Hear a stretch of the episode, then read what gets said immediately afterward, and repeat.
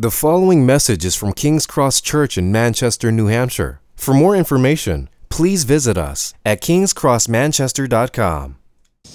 Um, if you have a Bible, you can turn to Galatians. Uh, before we get there, on the screen, I want to put up um, 1 Timothy 2 as we uh, ask how we can process this last week. Um, as many of you are aware, if you've been around here, if you've watched us online for any time, uh, I, I, have political opinions in my private life, uh, but from the pulpit, I very intentionally am nonpartisan, and as a church culture, we we attempt to be nonpartisan as best we can. We do speak to political issues from time to time, uh, but certainly this week's events uh, were startling. I remember getting a text from Michelle, "Are you seeing what's going on?" And I like immediately pull up the news, and then that's what I'm doing for the next six hours, you know, and so.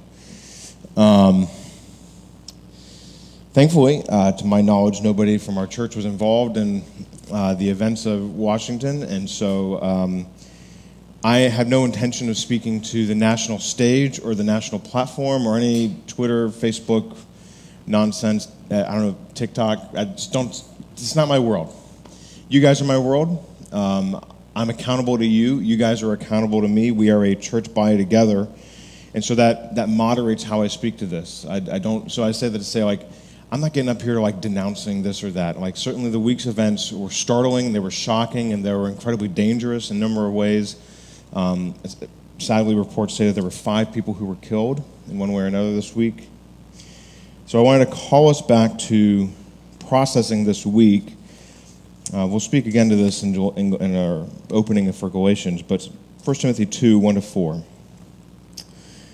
This is the Apostle Paul's direction to the church in Ephesus, which would have been politically volatile as well.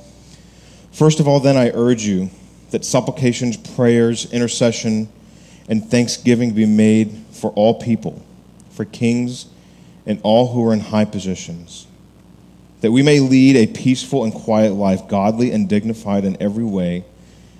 This is good and is pleasing in the sight of God our Savior desires all people to be saved, to come to the knowledge of the truth. It strikes me that amidst all the turmoil of the political landscape of the last year, um, certainly when we talk about it being kind of like a contentious and polarizing uh, political landscape, you'd have to recognize that that's American politics from the beginning. We were started by a bunch of people who were uh, starting a revolt. So it's not like it's like suddenly new, but it certainly feels like it is um, closer to us. And Paul's commendation, his command is for us to desire to live a peaceful and quiet life. Um, these weeks of get, these weeks events show us that we live in a world uh, that is contentious strident, and abrasive in many ways. And God's call to us in Jesus is to live as people who pray for those in government, regardless of whether you like their politics or not, right? You have to remember the early church had no votes. they didn't vote for Nero, right? They didn't vote for any of those guys, and yet they were commanded to pray for those people who had their boot on their neck. Certainly, we have a lot more liberties at our own disposal and so we are called to pray for those in the government above us that serve us as public servants. The call of God upon us is to pray for them and to seek to live a peaceful and quiet life together.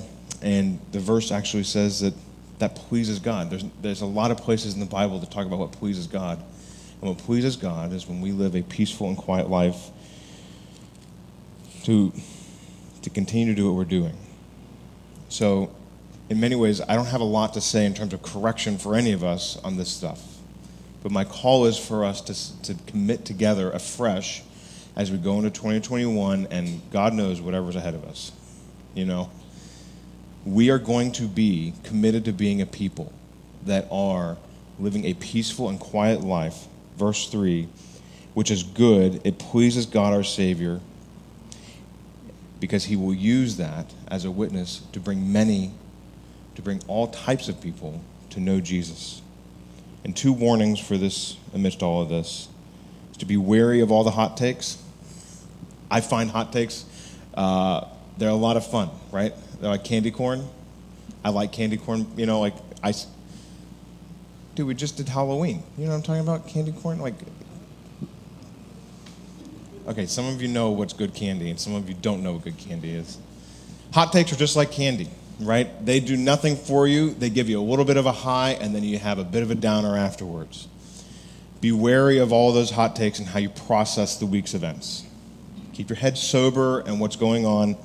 And remember, we just, the second warning is remember, we just preached through Daniel.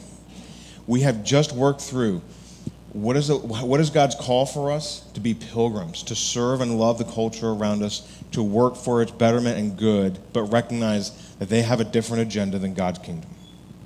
And rec- recognize that we live in the tension of that world. Okay? That's all I have to say about this.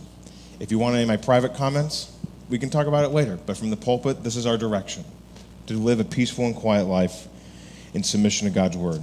With that said, we're not going to turn the book of Galatians. So, you guys got a Bible? That was a mini sermon. Now we're going to go into the real sermon, okay?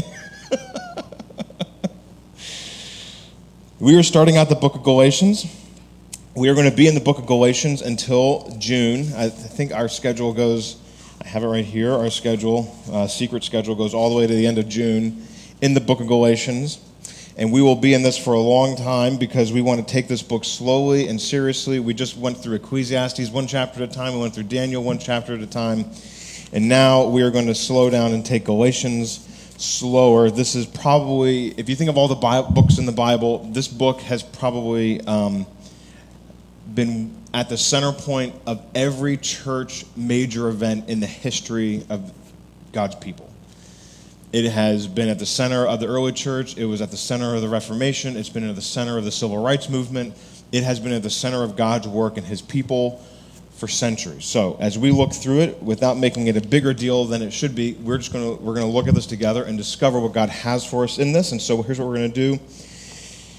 I'm going to open us by reading the five verses we're going to start out with. We're going to, if you'll notice, we're going to take this smaller chunks at a time. So we're just going to be doing five verses this morning and opening up Galatians, and then we will dive into this together. So here we have the beginning of the book of Galatians. Paul, an apostle, not from men nor through man, but through Jesus Christ and God the Father, who raised him from the dead, and all the brothers who are with me, to the churches of Galatia Grace to you and peace from God our Father and the Lord Jesus Christ, who gave himself for our sins to deliver us from the present evil age, according to the will of our God and Father, to whom be glory forever and ever.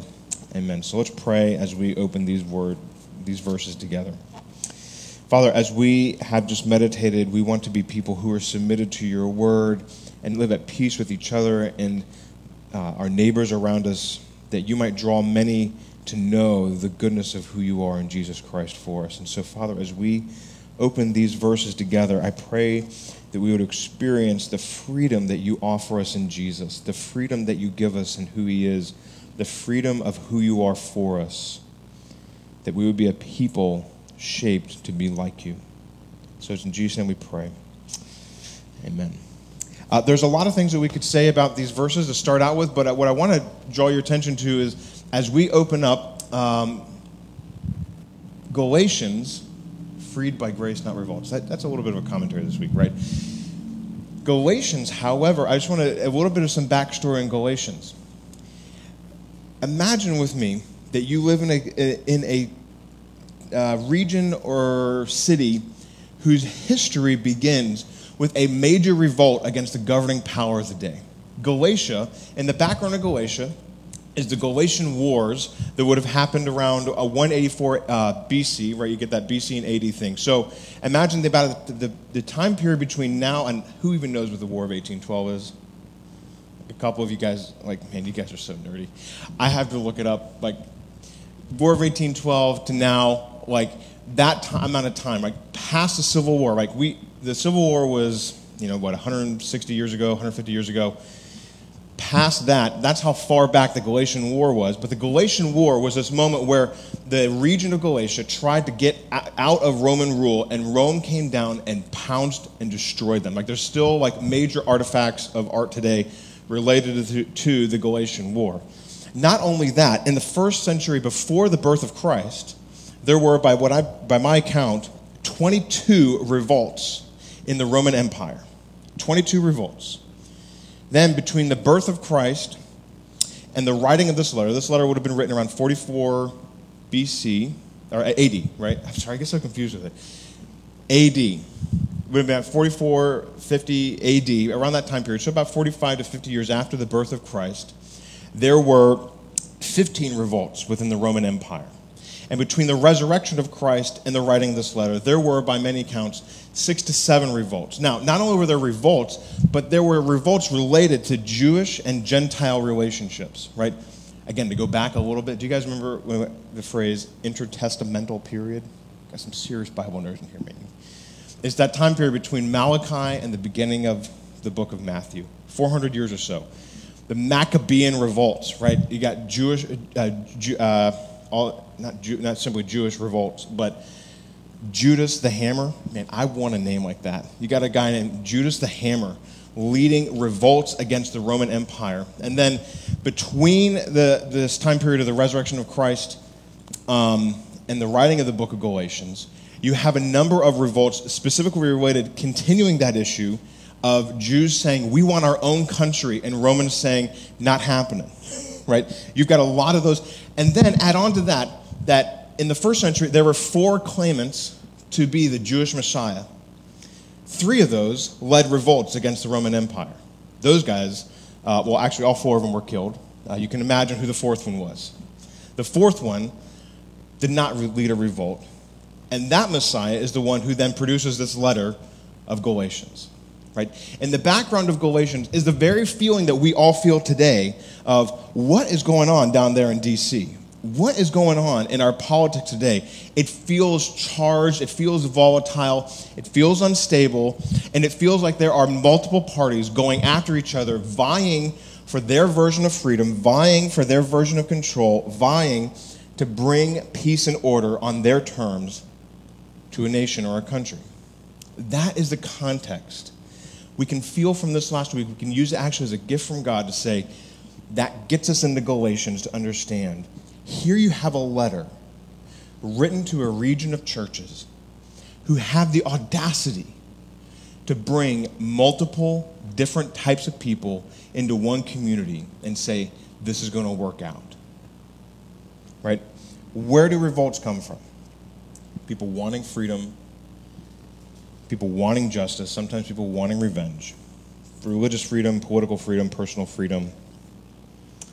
But here you have, in the Galatian area, you have the Jewish Messiah who, by all accounts, rose from the dead. we believe that's true. And then he comes in and says to the Jews, he says, You know what, that temple that you guys got? Not so important anymore. You don't need that around. He also says to the Jewish people, all that family lineage and heritage and all you, your documented evidence of who you're descended from and all of that, actually, you know what? Not only does that not matter because I can make the family of God out of rocks, but the very family of God includes these Gentile people across the aisle from you. That's that those people are equally a part of the family of God too. And then he says to the people across the aisle, he says, "You know what? There's a different king who rules and governs this entire world. And you know what? His order of creation is that men and women are created equal in his image. Women are not second class citizens, they are first class citizens right beside men. Right? Not only that, but all your, your entire economic system of masters and slaves, people being owned, actually, those slaves are brothers and sisters in Jesus Christ too. Right? And you know what? All y'all people, I'm not pointing left or right here, all y'all, y'all gonna be one big family and you're going to make it work in me. You can feel, it would be almost like if you were to take somebody who is charging in the Capitol building today, this last week, pluck them out of the Capitol building, put them right here in our congregation, and then go take Nancy Pelosi and grab her and put her in the cap- from the Capitol building right here and say, we're all one big family and we're going to make it work in Jesus. That's the context of the book of Galatians. That's the backdrop because everybody wants freedom. People are going to fight to get it, but there's one king who comes in, and by by his own word, says, I'm going to die to bring peace, not going to lead so that other people die to get our peace on our own terms. He's the one who then fights and brings our freedom by his own death and resurrection. So then, when he gathers these people together in Galatia, who are a bunch of weirdos and whacked out people who had no business being together, into one church body, he then says, You guys are going to make it work because of the power of who I am. Right?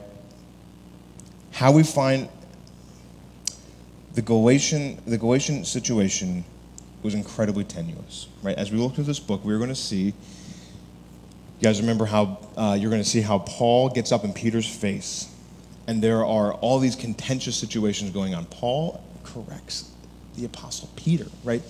If you're from a Catholic background, you're like, bro, like that's not merely just correcting the Pope. That's like the Pope. Like he's the one who gets to claim to be the capital T Pope. Not that that's true, but I'm just saying, like that's from the Catholic background. He's the big guy. Uh, Paul corrects him and brings him under, uh, brings him into line with what the gospel truly is, what true freedom really is. And often, we, like Peter, find our own agendas of how we want to find our own freedom in our own ways and Galatians is offering us. You don't find freedom in any of these other political movements. Uh, you don't find freedom through charismatic leaders. You do not find freedom by destroying everything around you. Uh, you don't find freedom in any other way but finding it through Jesus Christ and who he is. Right? So as we begin this book, as we begin the book of Galatians, the place that Paul starts us out is not so much what God has done for them in Jesus. He starts us out with who God is. He starts us out with not merely like what the gospel has accomplished for us, but he starts us out with a reminder, a direction back to who God is in and of himself. So here's the main point of this passage, and then we're going to kind of begin to look through this as we unpack this. The call of these first five voices, verse, verses is find true freedom in God's rescuing nature, right? We don't, we don't find true freedom merely in what God has accomplished for us, but we find it in who He is for us. We find freedom in who God is in and of Himself. We find true freedom not merely in the grace that He gives us, but in His gracious person who God is, right? It's not merely that God just kind of comes in and leads a revolt against Satan, sin, and death by the death and resurrection of Jesus, and yay, aren't we free?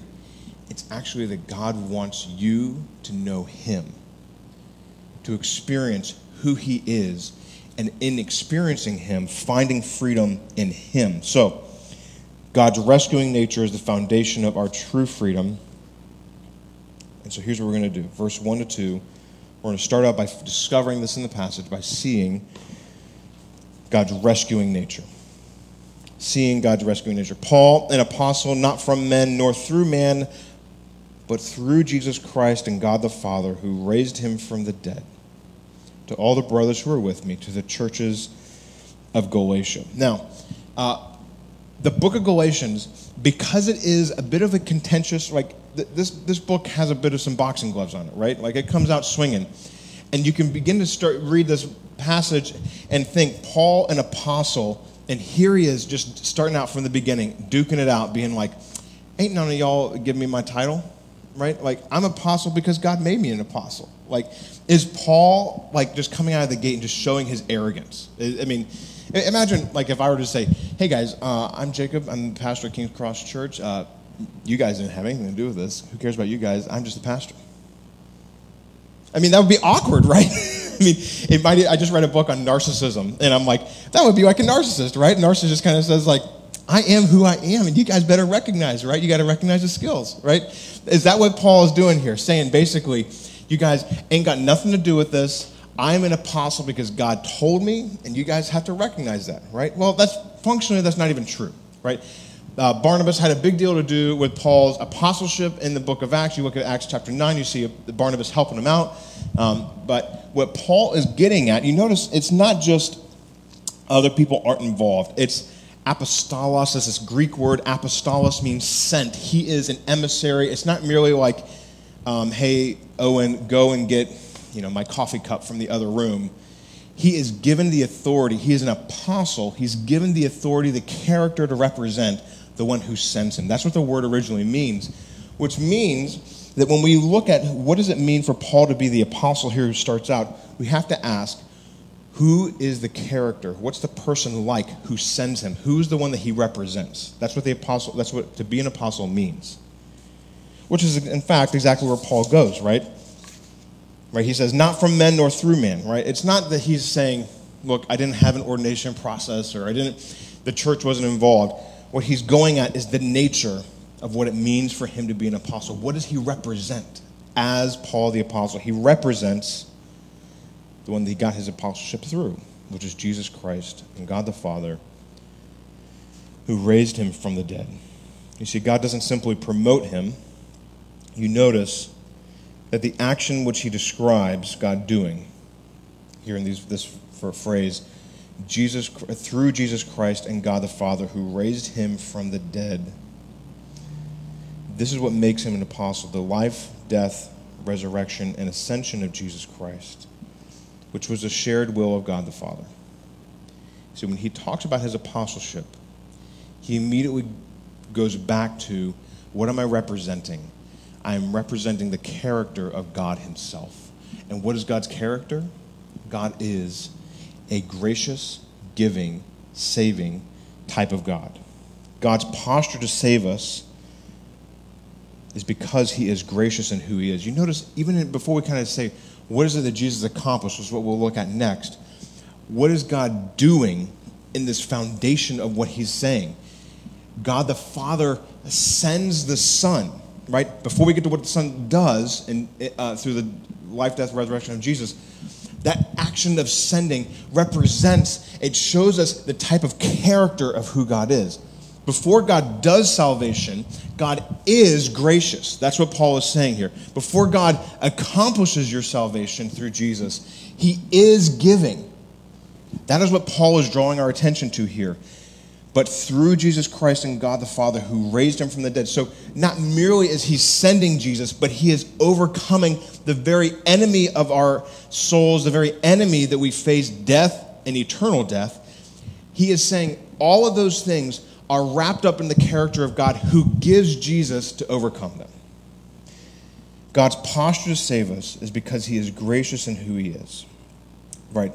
If we think God has become gracious because we're sinners, that means he isn't gracious in his nature. It's an afterthought, right? What Paul is saying is that, look, salvation is essential, is necessary, not merely because we need it, but primarily because God is a gracious, giving God in and of himself. It's who he is, right? He's not a poser, right? Imagine me like wearing like skater gear, you know, and being like, hey guys, like, you ever go on the half pipe? Isn't it fun? Like, I'd be like a poser, right? But I'm, I'm trying to get in with a cool crowd because all the cool crowds skate, right? Or it'd be like people giving like a big financial gift at the end of the year only because they want to get the tax write off for whatever organization they give to, right? They want to appear gracious, but it's not actually who they are, right? They want to give, yeah, I want to give, but it's kind of like, well, it's just kind of an afterthought. Like your salvation of saving you is not an afterthought of God, right? And it's not even something he has to figure out along the way, right? This last week, um, my son Isaac got a, is it a perplexus? Is that what those are called? Okay, so do you guys know what a perplexus is? It's this wicked, crazy maze inside a big plastic orb, and you have to move the little pla- the little marble thing around. It's very frustrating. You look at it, and you're kind of like, "Oh, I could do this," and then you're about two steps in, you're kind of like, "I'm so angry right now, I could throw this across the room." But it got broken, and I had to figure out how to fix it. Right? Is that because like I am innately a handyman who knows how to fix all the problems in the world? I'm not Mike Stone, right? I'm not, I don't know how to do woodworking. I'm not a handyman. I'm not Mike Glines, master carpenter. I am just kind of figuring out along the way. Your salvation is not God figuring out how to be gracious along the way. Your salvation in Jesus is re- the result of the character and nature of who God is in Himself. He is a gracious, giving God because that's who He is, period. And so when Paul says, I'm an apostle of this God. He is saying, I represent a gracious, all capable, infinitely giving God for all of what God is doing in and through you. Right? So that's where he goes, verse 2, right? Did you notice that? Paul, an apostle, we'll just put those, yeah, in my edition here, it has a dash, and then it has that gracious giving God part. Finish the dash. To all the brothers who are with me, to the churches of Galatia. If you've read Galatians before, you know that these guys have got some serious problems to get fixed. And Paul is probably writing with a bunch of people around him who have some serious problems that need to get fixed. But both of those people are included, all the brothers who are with me, to the churches of Galatia without exception. Our problems are not a surprise to God and they are not outside of his capacity to meet us with his infinite giving self. So when Paul writes this book, and he addresses it, you know, by extension to King's Cross Church in 2021, you might say, the gracious giving God who saved you through the resurrection of Jesus from the dead. He writes this letter to us who are fraught with anxieties and depression and PTSD from all that's gone on in the last year all of which is able to be met by this gracious giving God who is in and of himself not trying to figure out how to help you along the way, but is himself giving you himself because he is a giving God. So, I mean, how are we starting 2021? I mean, we're seven day, days in or 10 days in. I know some people were trying to like turn on their subscriptions to 2021. They're like, hey, can we just skip to 2022? Like, we've done the seven day trial. No thanks. God says to you, whatever has gone on for you in the last year, whatever you enter this year with, whatever hangups, weaknesses, failures, sins, whatever sort of PTSD, whatever of depression or anxiety, each one of those things, God looks at them and says, I give myself for those needs in your life, and I'm not figuring it out along the way. God Himself is your healing that He offers is God enough? Is God giving enough of Himself for whatever 2021 holds in your life? And the answer is always yes. So it's not merely that God is giving of Himself, but it is that God is Himself accomplishing a mission. So that's what we're going to look at here, verses 3 to 4. We are not, able, not only seeing verses 1 and 2, God's, uh, seeing God's rescuing posture towards us we are enjoying God's rescuing mission. So let's pick up here and let's just look at verses 3 to 4 for a moment. Here's the big introduction Grace to you and peace from God our Father and the Lord Jesus Christ, who gave himself for our sins to, to deliver us from the present evil age, according to the will of God, our, to, according to the will of our God and Father. I'm just going to pause there because we'll come back to verse 5 here in a minute. The grace and peace are the result of God's initiative. The grace and peace that Paul writes to them, he says, Grace and peace to you, is the result of God's initiative towards his people. From the garden to the cross, God is the pursuer, right? The mission of God to seek and save the lost starts back in the very beginning of Genesis. God is himself, you will you, you might say, the first and primary missionary, right? Who is it that pursues Adam and Eve after they have totally screwed things up in the beginning of the book? It is God Himself. He is the one who pursues them. God is the missionary to rectify the problems, right? God is the one who pursues the people who have rejected Him. God is the one who pursues the people who you might say have rioted their fist in His face. You want an illustration of what sin is? This last week, we can look at all that stuff and say that is an illustration of my heart's rebellion and rioting against God's rule and reign in my life. Sin is rioting against God's reign in our lives, saying, God, I want it on my own terms. I know you created it. I got a better idea of how to do this. Get out. And then God, the primary one offended, the primary one accosted by our rejection and rioting against him, is himself the one who comes to pursue, us, to heal us. He is the first and primary missionary. And I want you to notice here, turn back with me, from God our Father and the Lord Jesus Christ. And it's Jesus Christ, verse 4, who gave himself for our sins to deliver us from the present evil age according to the will of God our Father. I want to press this because sometimes the way we can hear the gospel presented is as though Jesus Christ is stepping in amidst God the Father swatting us for our sin. As though Jesus Christ is somehow standing in front of an abusive God, of, God in heaven because he wants to get rid of our sin and punish us. It is God the Father and God the Son who, it was their idea to save us. There is not two wills, like a God the Father who's really angry with us and about to punch us in the face for our sin, and God the Son who steps in and says, No, and takes the punch for us.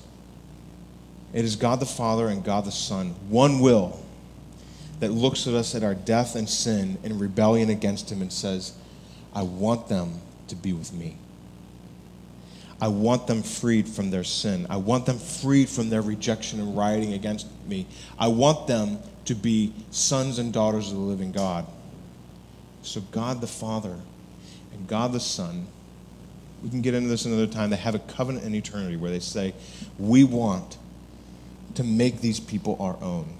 And the way they become sons is through the Son Himself taking on flesh and dying in our place so that we could then have God, our Father in heaven, to be our true Father because of our older brother, Jesus Christ. And He dies to save us. You'll notice He delivers us. He, verse 4 He gave Himself for our sins to deliver us from the present evil age. Again, sometimes the gospel can be made really small by saying, Jesus died for your sins, period.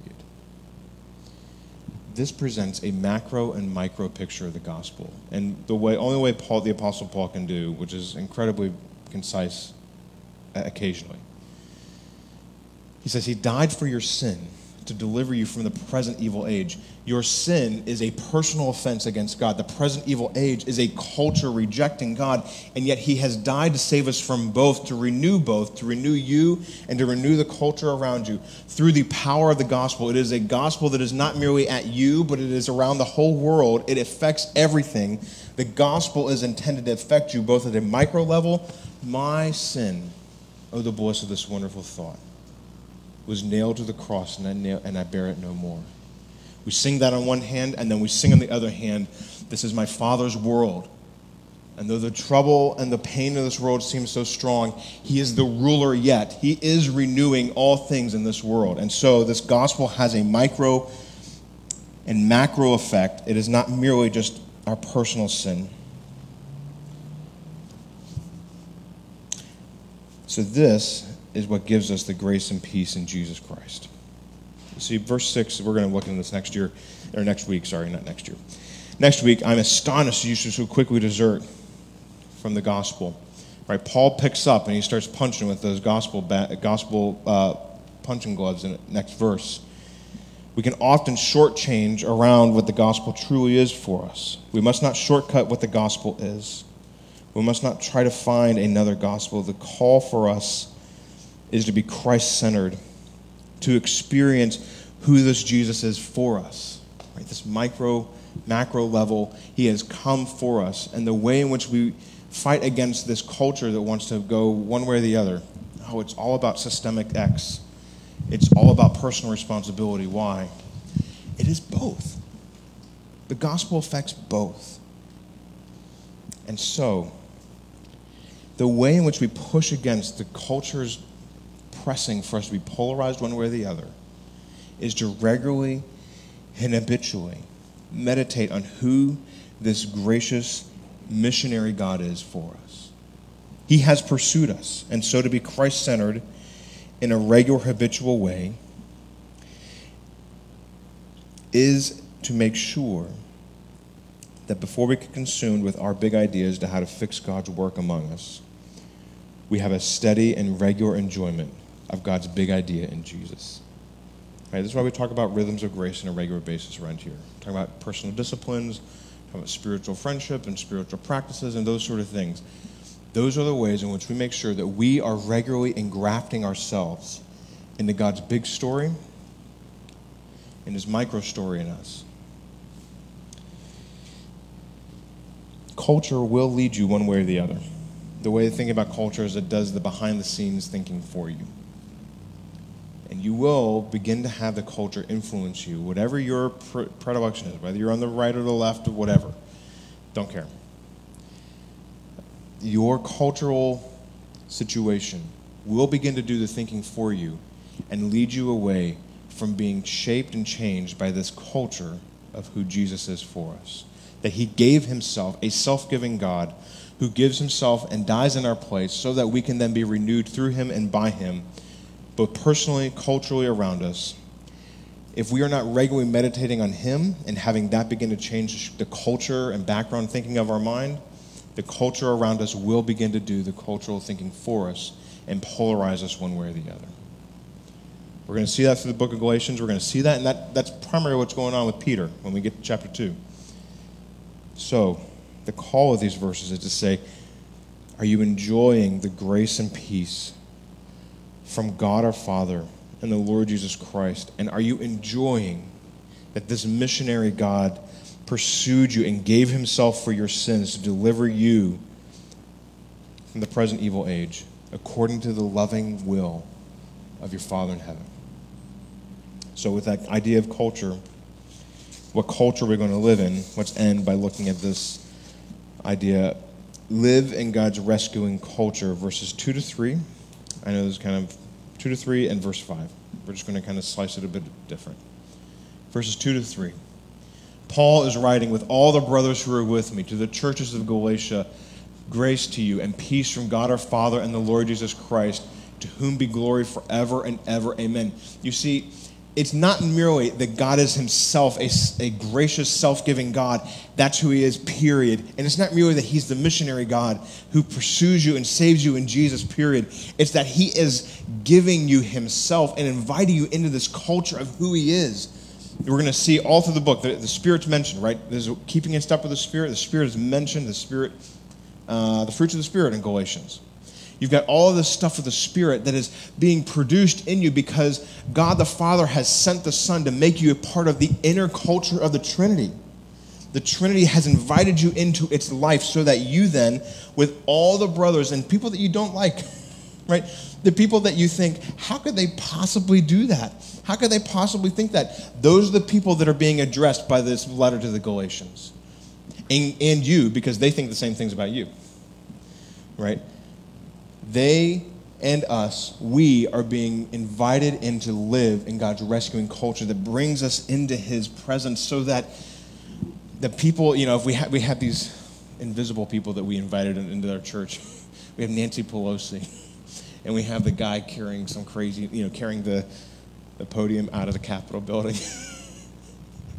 or the guy putting his feet up on Nancy Pelosi's desk. Both of those, that type of people who are so polar opposites. They're the ones that are being invited with us to be a part of this rescuing culture so that amidst a culture surrounded by riots and, and confusing dynamics and all of that, we have a culture here who says, we have a God whose heart is big enough for all of us idiots to be one family in Jesus together. We need a gospel, gracious, Christ infused culture that invites all of us to live together in Jesus. I will say that I am concerned, and this isn't at anybody, it's probably more to myself than anybody else, so I'm counseling from the pulpit. I'm concerned that we live in an abrasive culture, and we will become abrasive people for Jesus. The world around us is caustic abrasive and confusing, and it can harden my heart towards living in the steps of Jesus to be a giving person, a gracious person for those around me. God the Father gives the Son to rescue us. The Son gives us deliverance from our sins and the power of this world. Our triune God gives us power to live for a different kingdom. That's what we're talking about the fruits of the Spirit later we must be a people that live in such a way that we are shaped to be like this God because that is the only way he gets glory. He gets glory through bringing all these weird, whacked out, broken, sinful people together, calling them to live under his gracious, peaceful banner in Jesus. Verse 5, and that's how he gets the glory. So when we read the book of Galatians, we do not want to be like Paul and think, ah, all those people, we can take the Paul's example and bat them around with whatever theological issue. Paul is driving us back to seeing what we think about freedom and how we go about getting freedom often reflects what we think about God Himself. Or to put it another way, how we find freedom shows what we think what God is like. So, for example, angry people think God is missing, messing up, and God's position and God's position towards them is rage. Angry people think that, you know what, God's messing this up. I've got to figure out how to get this right on my terms. And God's missing the mark. So freedom comes by me being angry in this moment to get my way or to get what's right. Lustful people think that God's holding out on them, that God is a prude, God does not like our, create, our, our bodies or creates pleasure to be sequestered off in a little cubbyhole in the back, and that I'm going to get it in my own way, however I want it. You see, we find freedom in lust, anger, contentious postures because we think that we can get the world on our own terms, which means that we don't think that God is enough or that God's got it under control. But Paul says at the very beginning of this letter, we have a gracious, self giving God who's not figuring out along the way. He is himself giving. And he has created a world so that we can experience his giving posture towards us. And yet we have been the ones who have broken and wrecked it along the way. And so he pursues us because of who he is in and of himself, not figuring it out, but he pursues us so that we can experience his life changing freedom because of who he is. And what he does through the cross and resurrection of Jesus reflects who he is and invites us to know him. So, I pray that as we begin this series in Galatians, with so much turmoil and confusion, deception and power plays going around us, we must ask this question Can we meet a genuine person? and know the life giving truth about them? The answer is yes. And the answer is that God Himself is that person. I pray that we're a church that reflects that in who we are, that we are gracious, self giving people because of who God is. But that at the end of the day, Paul's invitation for us is to find true freedom in God's rescuing nature, because God's rescuing nature is the foundation is the genesis, is the origin of true freedom. So let's pray to experience that. Thank you for listening to this message from King's Cross Church in Manchester, New Hampshire. Please feel free to share or distribute this content, but do not charge for it or alter the content in any way without permission. King's Cross Church exists to treasure, proclaim, and grow in the gospel of Jesus Christ. To find out more about King's Cross Church, please visit us at kingscrossmanchester.com.